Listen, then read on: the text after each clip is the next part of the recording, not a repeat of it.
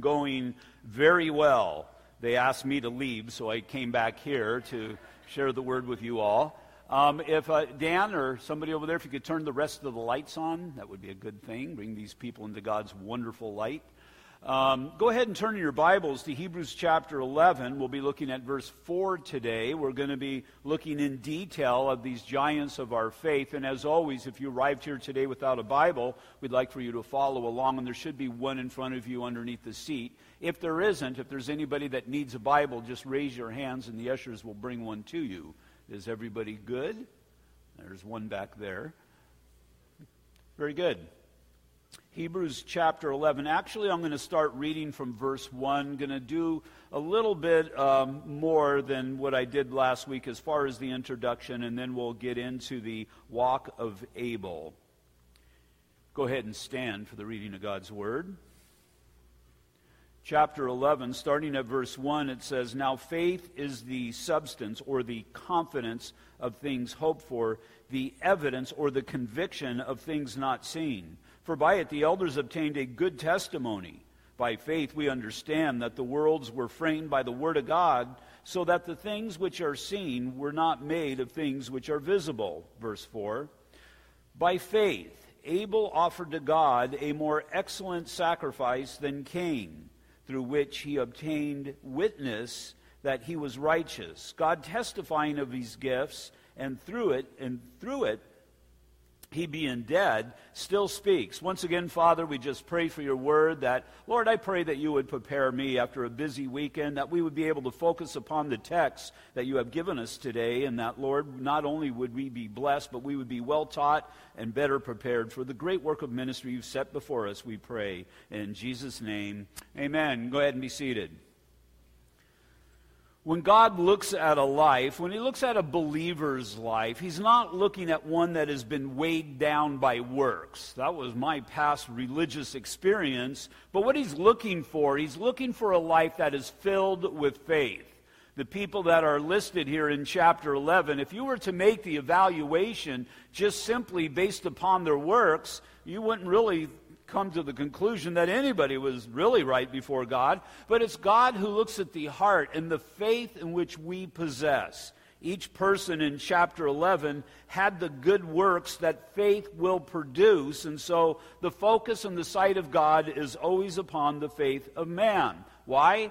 Because along with every good and godly thing that you have ever done, there's many things that would counteract that.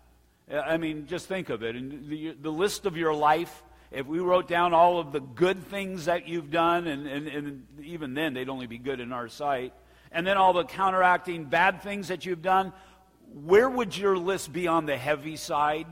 I mean, of all of the sins and all of the, we'll call them victories that you were able to achieve, it's going to be the sin that blots out the good. In, in, Matthew chapter 5, verse 48, it says, Therefore you shall be perfect, just as your Father in heaven is perfect. And the idea is if you're trying to get in with right standing before a holy God based upon what you're able to do, you better be, well, you better be doing it in perfection. You better be as good as God all the time. And we all know that that's simply not going to happen. So enter into the equation faith, saving faith that day when you heard the gospel, amazing grace, how sweet the sound that saved the wretch like me. By grace you've been saved through faith. Faith is that avenue through which, when you made the connection with God, in which grace f- flowed. It's that which altered our life, and it's that which made all the difference. I can look at my life, the history of my life, and I can see all the good intentions that I had. I could see the good works, and let's even take out the bad ones, but nonetheless, I still wasn't right before God. It wasn't until I actually heard the Word. Now, I had listened to the Word all of my life, but came that time when I actually heard the Word of God, and faith, faith blossomed. And as faith blossomed, I came into that saving relationship with Jesus Christ. So the Lord looks for a life that is focused on faith. Now, I've asked a question that I've asked it for the last three or four weeks. Some of you might be tired of hearing it, but I think it's very poignant to our study and our series of studies. Today, today as you examine your Christian life, are you holding fast to faith or are you slipping away? Everybody here is doing one or the other. Everybody here is holding fast and continuing to push forward, or you're slipping away, you're moving away. A good way of evaluation is where were you a year ago? Are you serving the Lord to the same capacity? Have you grown in your understanding of the Word of God? If so, then you're holding fast to faith and you're moving on. But if you make that evaluation and, well, I've kind of slipped back, or maybe I just stayed stagnant. Because, see, if you're staying stagnant, that's a backslide as well. You're, you're slipping away. Nowhere in the scriptures are we told to stay stagnant, but we are to reach forward to that higher calling in Christ Jesus. Now, as I said, our couple study is going on this weekend, and I did the teachings up until now. I did Friday, I did two Saturday morning and one Saturday night. And that was my encouragement to the couples in their relationship with one another, but also through their relationship with one another to the Lord Jesus Christ, that they wouldn't take one another for granted that they would continue to push forward and stay connected to the Lord, that they would understand the necessity of it and the value of it in the lives of those whom they have influence over, but for the benefit of one another as well. And it applies to us, a single person as well that I would continue to, to, to, to, grasp on to that which Christ has grasped on to me for because God's got a plan and He's got a reason for each person here in your Christian life, but also in your attendance at this church. And again, it boils down to every part of the body is to be valued. And Jesus warned the church at Ephesus that they were slipping away in, in the book of Revelation. They were doing all of the good things, they were doing the religious things, the church things, but he said, and the Lord made reference to those things, but in Revelation chapter 2, verse 4, the Lord says, Nevertheless, even though you're doing a bunch of things, nevertheless, I have this against you that you've left your first love. And the idea is you're not holding fast to faith because that's how we're connected to the love of God. They started to slip away. What does it mean to slip away? It, what it means to slip away is you're, you're not praying so much anymore. Because again, your, faith has, has faded and as faith has faded, you just don't really, and maybe you won't even admit this, but you don't really recognize the power that is in prayer. You're not so much in God's Word anymore because faith has faded. You don't see the power of God's Word. You're not in church as you used to be in church, or at least active in that church. Why? Because you just don't really see the necessity of it. And as you see these things and as you're slipping away, you're entering into a dangerous place. And that's the purpose of the section of Scripture that we saw started in chapter 10 of the book of Hebrews and extending through into chapter 11. So, entering into chapter 11, the writer is now illustrating what he had previously stated. We saw that last week. In verse 38 of chapter 10, it says, Now the just, those who are justified by God, those who are seen just as if they have never sinned. Now the just shall live by faith, not by your works or your deeds. If anyone draws back, if anybody slips away, my soul has no pleasure in him. So, what is it in your Christian life that brings pleasure in the sight of God? Your faith. Again, that saving faith, but also that faith every day that you continue to trust in God and move forward in the Lord. To be obedient to His call when you have the opportunity to share that which you believe. And, you take that opportunity. Maybe you're scared to death, but nonetheless, you take the step. A lot of the people that we're going to be reading about here in chapter 11, they were very apprehensive. Your children, right now in children's ministry, are reading about Moses' calling. And God, he put him on the backside of the wilderness, but then one day appeared to him in a burning bush. And then he described in chapter 3 of the book of Exodus that I have this burden, God is saying, upon my heart that my children are under oppression, and I'm going to deliver them. And it's as if he kind of gets in his face and I'm going to use you. What happens when God gets in your face and says, I want to use you? I would imagine that would be pretty convicting. I would imagine all of your shortcomings are going to come flashing through your mind. If they don't, you need to check your heart as far as pride is concerned. But when God says, I'm going to use you, now keep in mind the capacity to which God was going to use him. He was sending him to Pharaoh. He was sending him to the most powerful man in the world, in the most powerful nation in the world. But the thing about it is, Moses was going in the most powerful person in all of the universe. He was going in the power of God. And, and, so that's where his faith was based. First of all, he didn't really want, who am I? I don't speak well. I don't do well, Lord. There he is. Send somebody else. But God overcomes those things and God enables us in those things. Matter of fact, it's the imperfect people that God uses to glorify himself. As we're told in 1 Corinthians, it's the foolish things of the world. Now, last week we laid a foundation for faith in the first three verses. Now, today we're going to look at our first subject of faith, Abel. But notice how the writer, when Abel, that's where he starts. That's the starting point. Notice how he goes back to the earliest example of faith. And in going back to the earliest example of faith, and this is how this is to relate to us, he stops before Adam and Eve. And it wasn't just because the sin entered in, but Adam and Eve didn't really need to walk by faith. They walked by sight. Remember, they walked with God in the cool of the day.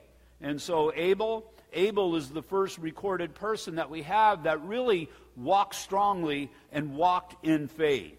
Now, before we start, just as last week we looked at what faith is, I just want to look over three things that faith is not. Because there's a lot of bad information, there's a lot of misinterpretations that are out there. First of all, faith is objective, it is not subjective. It is not what you want it to be. Faith is not just simply pie in the sky. It's not what you hope for, but faith is truly that which is set by God. Well, it, what God has set before us, it's what faith is to be based upon. Faith cannot be a variable outlook on life grounded in one's feelings, desires, or opinions. Your feelings and your desires and opinions have nothing to do with it. Matter of fact, as we see feelings, desires, and opinions sprinkled in in chapter 11 with the various people, those were all things that needed to be overcome. Those who are of the cults may have faith, and they do have faith, but what do they have faith from? What, it is, what is it derived from?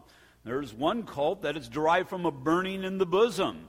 But just because your bosom burns, it doesn't mean that what you believe in is true. Faith in something false is going to result in a collapsed life or a collapsed belief system. Faith that is based upon truth, based upon truth, and based upon reality will always be rewarded with a tangible hope. And, again, we're, we're, we're, looking at the people in, in Hebrews chapter 11, but have you looked at the people in your life? The people in your life who have influenced you, there should be people of influence in your life. People who have walked by faith and stood strong in faith and grasped on and never let go. I knew some very impressive people who have grasped on, but they slipped away. But I've seen the people who have held on, and they've been an inspiration. Matter of fact, it all lends towards the reality and the truthfulness of what we believe in. Our faith in God through His, His Word rewards us with great hope for our future, that in the midst of all that we see that is going on today, we continue to stand strong in what we believe in because our hope, faith trusting in God for today, hope trusting in God for tomorrow, our, our faith and our hope isn't in this world. We know even one day it's all going to go away. And we are too. But we're going to go to a good place. We're going to be in the presence of the Lord Jesus Christ. And so, as we experience the hardship that this world offers, as we experience the difficulty, the things that we don't understand, we cling to that which we do understand, the Word of God and Jesus Christ as He is presented. 2 Timothy 3:15 that from your childhood you have known the holy scriptures which are able to make you wise for salvation through faith which is in Jesus Christ. Secondly, faith is not credulity. And what I mean by that, if you don't know that word, I didn't know it before, but it's not a Pollyanna faith. It's not that, well, I'm just going to have faith and I'm just going to be happy and we're just going to skip through life hand in hand singing, This is the day, this is the day that the Lord has made. This type of faith is the attitude of someone who will accept something as true apart from evidence, simply because they earnestly desire it to be true. Well, that's not faith, and that makes absolutely no sense. Our faith needs to have teeth to it, the teeth of reality. Your faith should be able to be examined by you, and you should be able to see where it was examined by others, and to be able to stand the test of time and the test of truth. If there's anything here that contradicts something else, then everything else falls apart like dominoes. And so, what it is that you have put your faith in needs to be strong and it needs to be solid. I've pointed this out before, but our beliefs are built upon first a concept, and that you would consider the concept. Well, somebody somewhere along the line presented the concept of Christianity to you. They shared the gospel with you, and it's something that you needed to consider. Now, after consideration, you would ask for facts. Show me the reality of this concept working in real time.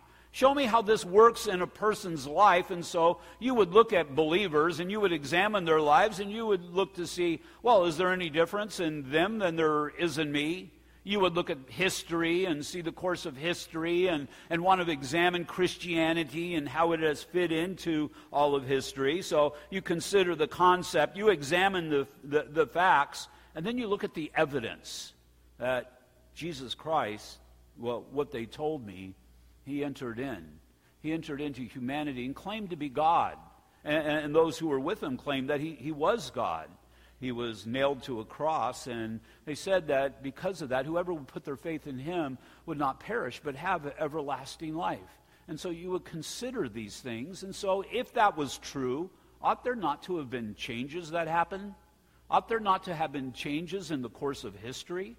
Well, every time we just look at the dates on our calendar, the date is set according to the coming of Christ. We see things that change drastically during that time that continue to reverberate through even to our day today. You have this one man with 12 other guys that drew some other followers in this insignificant country of Israel, and they set the world on its ear.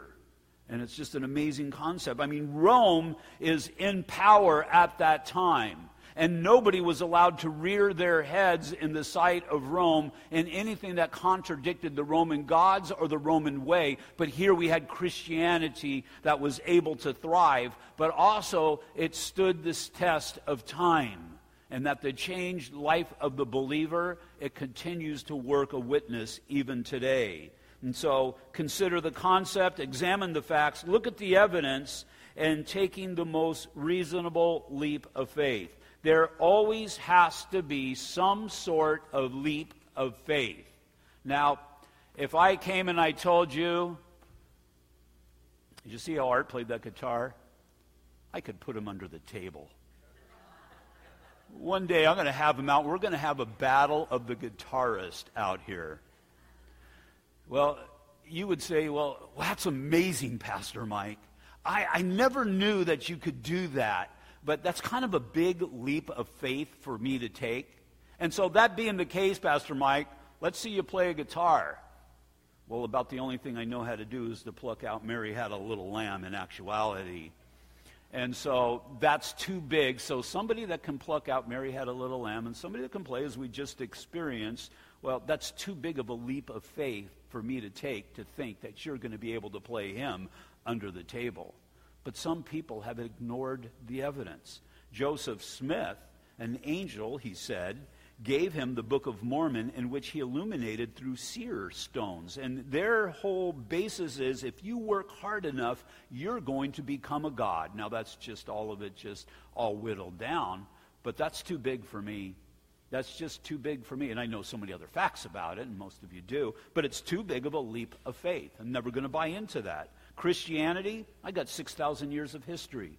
Jesus Christ entering in at a point of history, as I mentioned before, the human race was altered at that point. I see the individual lives that have been changed, the infallible Word of God that's never been proven to be contradictive. I look at all these evidences and that leap.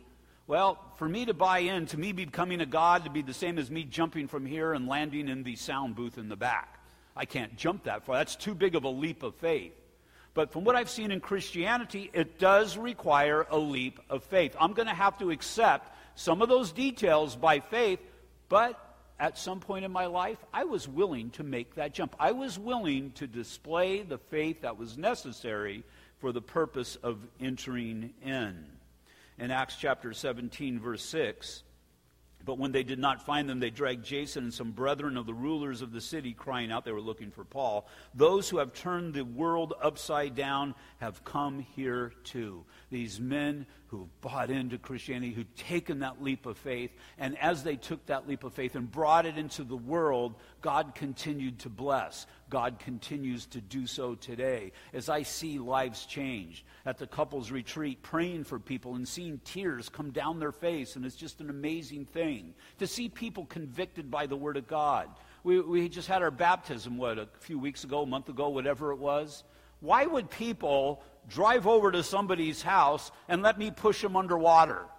That makes no sense on the surface until we understand the reality of what baptism is and, and all that it symbolizes. And it's in all of that that I see the reality of what God does. It's not Pollyanna just receiving it just to receive it.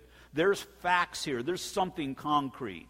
And then, thirdly, what faith is not, it's not optimism. It's not the little train that could theology. This is not faith based upon the power of positive thinking. In actuality, there's no such thing. Since the source of all good things is God, our positive thinking has nothing to do with moving God's hand. You need to be a positive person, but the positive person that you are needs to be based upon God and who God is and what God has called us to do.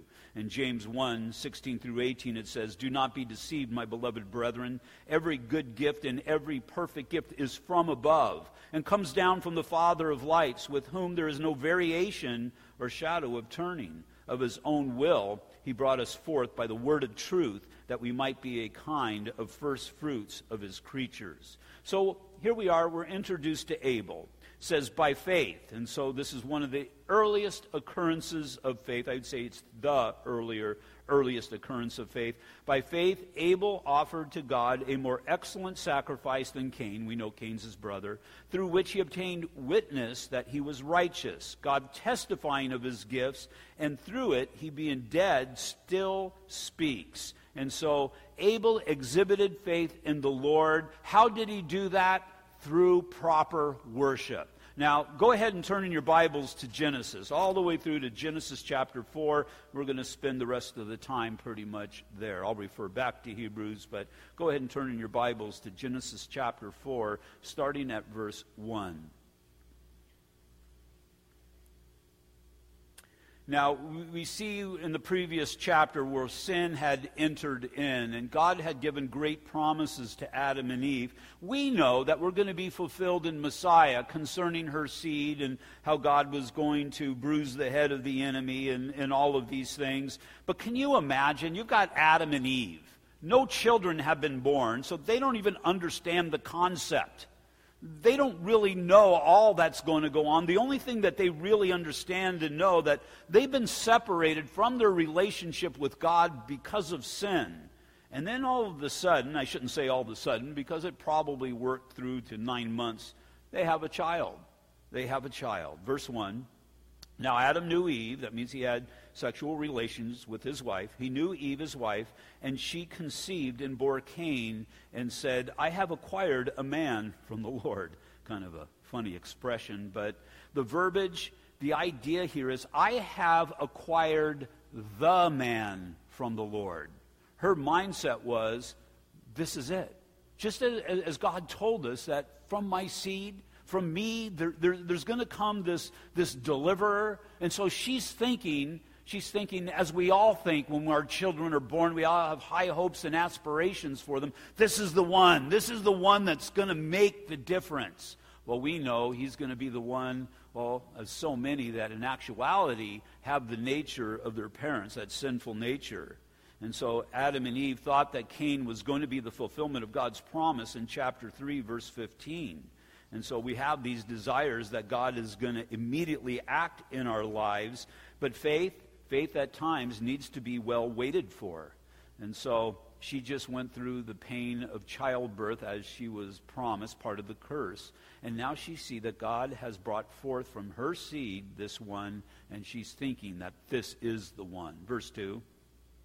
Then she bore again, this time his brother Abel. Now Abel was a keeper of sheep, but Cain was a tiller of the ground. In these two brothers, we see a contrast. We see the contrast of one who we know now because we're reading about him in Hebrews chapter 11, who has faith in God, and one who does not have faith in God. He's got faith in what he's able to do. In Cain, we have the child that was born with such high hopes, but we see his rebellious nature. And now we see him living the curse. The curse in Genesis chapter 3, if you look at verse 17, then to Adam he said, Because you have heeded the voice of your wife and have eaten from the tree of which I commanded you, saying, You shall not eat it, cursed is the ground for your sake, for in toil you shall eat it all the days of your life. Well, that is what Cain decided to do. That's what he is fulfilling, is this curse. Now, in Abel, we have a child that seems to line up with man's original uh, promise. Not man's promise, but God's promise to man to have dominion over life. You see this in Genesis chapter 1, verse 28. Here, here's a, here's a, a young man, and I don't know how the word came to him. I mean, it had to come through Adam and Eve. But he's well aware of what God had called and commanded his parents to do, and he's embracing that. He's not embracing the curse like his brother is. He's embracing what God had called. Now, I wonder why. I wonder why. Was it assigned to him by dad? Uh, who knows? I don't know. It doesn't, it doesn't really say. But looking at the attitude of him, here, here's one that I'm going to continue to trust in God. And, and, and, the Word of God, that as it has come to me from an outside agency, from my Father, I'm going to continue on and to keep that. And because he did that, his worship was acceptable to the Lord. And then the other one, you know what? Dad talked about the garden, how good things used to be. And here I am, I'm stuck with this hard ground. Forget about the sheep and the animals. I'm, just going to grow, and whatever I'm able to extend my sweat and my work, it's that which I'm going to embrace. And so we see the contrast between the two. In Abel, he went out of his way to please God, which means he has faith in God. What were sheep used for? What were sheep used for? Well, previously we saw in chapter 3, verse 21, it was an acceptable sacrifice. It says, Also for Adam and his wife, the Lord God made tunics of skin and clothed them. Now, I pointed this out before, but I'll remind you once again today. Here's Adam and Eve. Before sin, death had, had, had yet to enter in. They did not know what death was. Now, I've been in the room when people have gone to be with the Lord because I'm a pastor. I get asked sometimes to be there praying with the family if they're disconnecting somebody off a machine or whatever it might be. I was there in my dad's death. Death is an ugly thing. Even the most beautiful of believers, just the the process of death. Remember when Lazarus died, it brought tears to the eyes of the Lord when he saw this hardship that death brought. And so there's Adam and Eve. And what if Adam and Eve had stuck all over them? They got these leaves. I, I think they're leaves from the tree of which they ate. And so they, have got these, tr- these leaves stuck all over them. They're trying to hide their shame. Remember, they were hiding in the bushes earlier. And so now God is going to give them an acceptable covering that we see that how this points to the Lord Jesus Christ. And so I can imagine God must have done going to Adam and Eve, bring the sheep. Bring those two sheep. Again, never seeing death, not probably not, I can't even say probably, they never have a clue what death is. And as I stated how ugly death is, just think if, God would have had them hold those, those lambs and brutally kill them before their eyes. Can you imagine the terror to see death for the very first time? and to see that ugliness for the very first time. Now, why would I say this? Because that's how all of the sacrifices were always to be offered to hold this animal down and to cut its throat. And, and the reason why I say it that way, and I believe the reason it was done that way, it's because since you sinned, there had to be the covering of blood. And the only way to get a covering of blood, something has to die. In actuality, it could have, should have been Adam and Eve, but because of the grace and the mercy of God, it was that animal instead of Adam and Eve. But nonetheless, they still needed to understand the terror of what they had done. And this animal, this dear, innocent animal, had to die because of my sins. And then what did God do? He, he took away their, their efforts and their works at trying to to, to hide, shield themselves or shield their sin from God, took away the, the leaves that they had covered themselves with, and then he gave the proper covering of the, the skins. And so here we have Abel, and he's tending the sheep and he offers the sheep and that's the acceptable sacrifice which has already been displayed. Look at verse 4 and back in chapter 4 abel also brought of the firstborn of the flock and of their fat and the lord respected abel and his offering. So this is what god desired Hebrews chapter 11, verse 6. We're a couple of weeks away from that, but it says,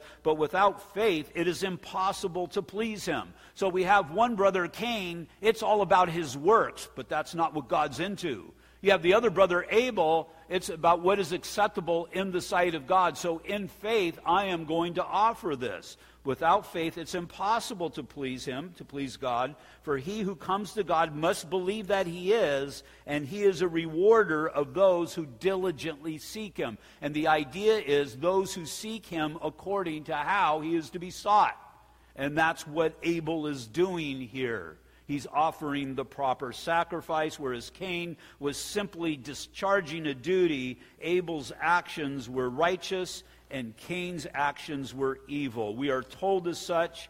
We have our New Testament commentary on this area of scripture in 1 John 3:12. It says, "Not as Cain, who was of the wicked one and murdered his brother." And why did he murder him? Because his, because Cain's works were evil and his brothers were righteous. We're talking in the sight of God. Verses 4 and 5 Abel also brought of the first firstborn of his flock and of their fat. And the Lord respected Abel and his offering, but he did not respect Cain and his offering, and Cain was very angry, and his countenance fell. And the relationship with Cain and Abel, we will see the pattern that started then and continues today. It's the contrast of God's people being persecuted by the ungodly. It's that conviction that comes about it's a conviction that comes about because of the reality and the knowledge of truth. Now, if the Word of God is true, if, if what we read in the Bible, and we believe it is, if it's true, and as we receive that, and as we have been told to go out and to preach the Word so that others may come into this truth by faith, you think either one or two things are going to happen. The way is going to be paved, and we're going to go out, and everybody's going to be saved. But that's not how it works, is it? Matter of fact, it seems like those who get saved are of the minority. And so we see the reality again in chapter 3 of Genesis where the evil one entered in and those who are in opposition. Now I bring it bring the concept back to you. Why are they in opposition to us? If they don't believe it, why could they care less? I can see how they would mock us, but where, where does the anger come from? Where does the anger? The anger comes from the most original sin, which is pride. It's pride, and it's wanting to hold fast in what we're able to do. And, and, and, there's just something so much easier if you just believe that you, you'll be acceptable before God or accepted in the eyes of God. But man is, is, prideful and he wants to hold on what he's able to do. And he's under the sway of the wicked one and he's spiritually dead because he's so caught up in himself and he's so unwilling to surrender himself for the glory of God. For my father, God had to bring him to the threshold of death before he was willing to die to his pride. My, my, my father, a man who was, by the world standards, ultra successful, able to retire early. My mother, my dad died back in 1998. My mother is still living off his, you know, what, what he has been able to accumulate in his business. Again, very successful is my point. But the reality of the matter, God had to bring him to the point through cancer of death. And I had that opportunity to share the Lord with him so that he would get saved. God had to destroy the pride of his life, and the pride of my father's life is what he was able to do. And God brought him to a point where he was able to do absolutely nothing for his condition, and it was the best thing that ever happened to him. And God saved his soul. And so we see the reality of this conflict that was going on then and continues today. I've told you the story before. Uh, there was one point when my father told me he didn't want me to share any of the Bible anymore. Again, what, what's the big deal? Well, I know the big deal was because it convicted him at that point. But God brought him to the point that he needed to go to. So, Cain, you look at Cain and you can say, well, how fair is this? Well, Cain could have offered a lamb, but he would have had to humble himself. Now, he would have had to come to the conclusion that I know what I'm doing is good. There's nothing wrong with growing what he was growing. But he knew that that was not acceptable to the Lord. So he would have had to humble himself, go to his younger brother, and get one of his little lambs in order to make the proper sacrifice. And that's what he should have done. But pride would not allow him to do that. Man today still tries to approach God his way based upon his works and according to his own heart. But unfortunately, he always comes to the same results. It's something that is unacceptable in the sight of God. See, the problem without the shedding of blood, there's no forgiveness of sins. And if there's no forgiveness of sins, you cannot approach God for the purpose of worshiping God. Cain did not deal with his sin, not, not this sin and that sin and the list and all that, his sinful nature. In order to properly worship God, you have to deal with your sinful nature. You do that by faith in the gospel as it is preached, to have that right relationship with Jesus Christ. It's then that you're able to enter into the proper worship of the Lord. Verses 6 through 8. So the Lord said to Cain, Why are you angry, and why has your countenance fallen? If you do well, will you not be accepted? And if you do not do well, sin lies at the door and its desires for you. You relate to that? We can use a different title for that temptation. Temptation. Have you ever been tempted? If you're saying no, then you've just been tempted to lie. We all know what temptation is. And so we should all relate that it lies at the door and its desire is for you. And so there's this reality of the temptation, but God has told them, but you should rule over it. Now, the only way that I can properly rule over it is through my relationship with the Lord and the power of the Holy Spirit. And so you need to enter into the proper worship of God. It says, Now Cain talked with Abel his brother, and it came to pass when they were in the field that Cain rose up against Abel his brother and killed him. And there's where the balance lies. You can die to yourself, or you can kill the source. And, and what he's trying to do is he's trying to quiet the conviction. And the only way is to either kill off the source of the conviction or die to self. Cain took the wrong way. He took the way of the flesh. Because why? What was he used to doing? He was used to always acting out in the flesh. And as he acted out in the flesh, he killed that which was at least a source that was able to save his souls. Now, before we go looking down our nose at Cain, look at the parallels that we all have with Cain. God sees us in whatever state we are in, and God is always willing to meet us there. He was willing to meet the man exactly where he was. In verse 7, God ministered to Cain so that Cain could have had right standing with God. But what did Cain do? He did the same thing that you did in your unsaved state. He ignored God. He continued to ignore God. I'm sure the conviction was there. That's why he killed his brother, but he ignored God. I tried to approach God in certain aspects of my life, but only based upon my own terms, that God never would bless it, just as He didn't bless Cain. God, God will change us, but He gives us the choice of change. The direction is set before us. Choose this day whom you will serve. Secondly, Cain was angry.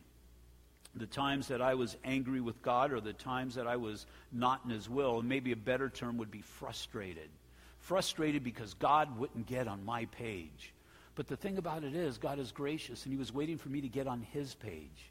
He was waiting for me to enter into that proper relationship based upon what He has laid out before me, based upon what He has laid out before us. Cain was angry because the fault was his own. Biggest enemy when it comes to salvation isn't so much the devil, it's ourselves. Thirdly, God was God has always given us a way out of our troubles. He says, if you do well, if you do what is righteous, if you do what is holy, will you not be accepted? And he should have considered that, and he should have taken that way. Perfect example of God's long suffering is how God suffered long with you. How, how many times did you hear the gospel? How many times was it presented and you refused it? I can remember flat out lying to the person who presented the gospel to me time and time again. I'm a Catholic. Well, that was true, but I, I go to the Catholic Bible study. That was false. You know, I, I, just used certain things of my life to kind of shield off those things. Now, the conviction was there. Uh, it was in 1998, I bought a Toyota Celica. It was a used car. I had this gas guzzler, and that's when the gas lines were going on, gas shortages were going on, and all. And I wasn't saved at that time. And I bought this Toyota Celica from this guy, and he was kind of weird because, um, you know, he didn't want to negotiate. He says, "This is just what I want, and you know, I just want you to be blessed with this." what does that mean? But didn't really care what it meant. And price was good. And, and he goes, I just want you to be, if you have any problems, let me know. I'm just thinking, this guy's weird. And then I realized, oh, he's one of those Jesus freaks. And, and so I brought it home, and, and again, I'm a, I'm a practicing Catholic, and he's got, and I can't remember what the bumper sticker he had on the window, but it was a Jesus bumper sticker. And I'm thinking, oh my gosh, what am I going to do? Because I've got this Jesus bumper sticker on the back of my car, and I don't want a Jesus bumper sticker on the back of my car. But my Catholicism wouldn't let me scrape it off. It, it was like if I scrape that off, I'm going to go to hell. And, and, so what am I going to do? I can't, I can't drive around with that and I probably shouldn't drive around with that the way I was living my life at the time. And so what I did was I just crossed my fingers, held my breath, and I scraped it off. Didn't get cast into hell. Matter of fact, later I got saved, and that was one of the things that the Lord used. But you see the attitude that is there. And, and, so God gives us warnings, and how many warnings did He give you? How many opportunities did He give you to, to, to, for people that came in to share the gospel so that you would receive the gospel? And again, in that we need to see how God suffered long with us all. And finally, God gave a warning. Once again, look at verse 7. If you do well, if you do according to the will of God, will you not be accepted? And if you do not do well, sin lies at the door, and its desire is for you, but you should rule over it. Sin is around the corner for the person trying to please God according to his own terms. And so, what we have here is we've got Abel, this man who, who accepted the word of God who, who understood to a degree, not in detail, but the things that he understood and the things that he was accepted of, accepting of, they, they led and they pointed towards the coming of Jesus Christ. It was going to be thousands of years before Christ came upon the scene, but God started the witness back then through faithful men, later on women, who just did what they knew was right in the sight of God who set their pride aside and just wanted to glorify God through their through just simply being humble and, and simply being right based upon what they knew was right in the sight of God. And these are the ones who have pleased God. This is the example that God has chosen to include back in Hebrews chapter 11, that we would look at it today and we would understand and know what is acceptable in the sight of God. So, have you examined your worship? The worship of the Lord. First of all, you need to see the privilege that your worship of the Lord is. it's not, our, our worship presented from this stage is not for the purpose of entertainment. But God has given gifts of beautiful music and abilities and all of these things. But the purpose of that is, is to lead us into worship. When we worship God, when we present worship from this stage, both today and when our teams are here, it's not for you. It's for God. And the idea is that you join in and we express our worship to the risen Lord.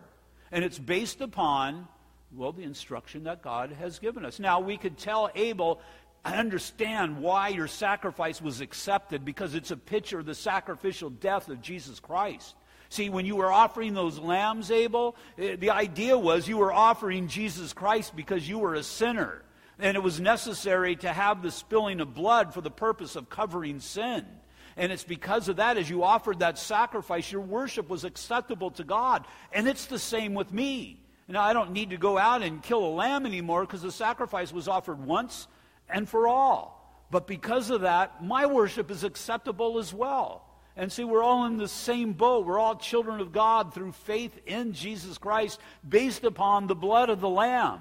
And it's why we're going to have intimate fellowship with God. You got homework this week. Read Revelation chapter 5. You see that heavenly choir that we're all going to be a part of. And what is the focus of the worship that exists in Revelation chapter 5? Jesus Christ as he takes possession of the title deed of the earth. And it's all because he prevailed. Where did he prevail? He prevailed upon the cross of Christ. And so it's that which we look back to today. It's that which people like Abel were looking forward to, not understanding in detail. But you know what? That is mentioned, and you are mentioned here as well in, in the book of Hebrews, chapter 11. I'll close with this. It says, Verse, I'll start at verse 37. They were stoned, they were sawn into, speaking of people who suffered for the Lord were tempted, were slain with the sword. They wandered about in sheepskins and goatskins, being destitute, afflicted, and tormented, of whom the world was not worthy. They wandered in the deserts and the mountains and the dens and the caves of the earth. And all these, having obtained a good testimony through faith, did not receive the promise. Christ had yet to come. Verse 40. God having provided something better for us that they should not be made perfect apart from us. And that better thing is the sacrificial death in the Lord Jesus Christ. Just as earlier I told you what to not have faith in, that's what we are to have faith in. The evidence is there, the proof is there, it's infallible, and it is definite, and it is presented to all humanity so that all men would come to a saving knowledge of the Lord Jesus Christ, all of mankind. Father, once again, we just thank you, God, that you give us this word that is so powerful. It's so real. It demands to be examined, it demands even to be challenged. And I just pray, Father, that as we look into it, that we would see the reality of the strengthening of our faith. And so, Lord, I just pray that you would bless us for continuing on in the study of your word, that you would continue to use us, Father, for your glory, that, Lord, this faith that we have embraced, I pray, Lord, just as we received it from somebody else speaking it to us, that we would be a people who are faithful in speaking our faith to others as well. And so, Lord, just be glorified through our humble actions, through our humble words, that, Father, as you use simple people, we present ourselves to your service and for your glory, we pray. In Jesus' name, amen. We all stand, please? I'm going to be in the back after service.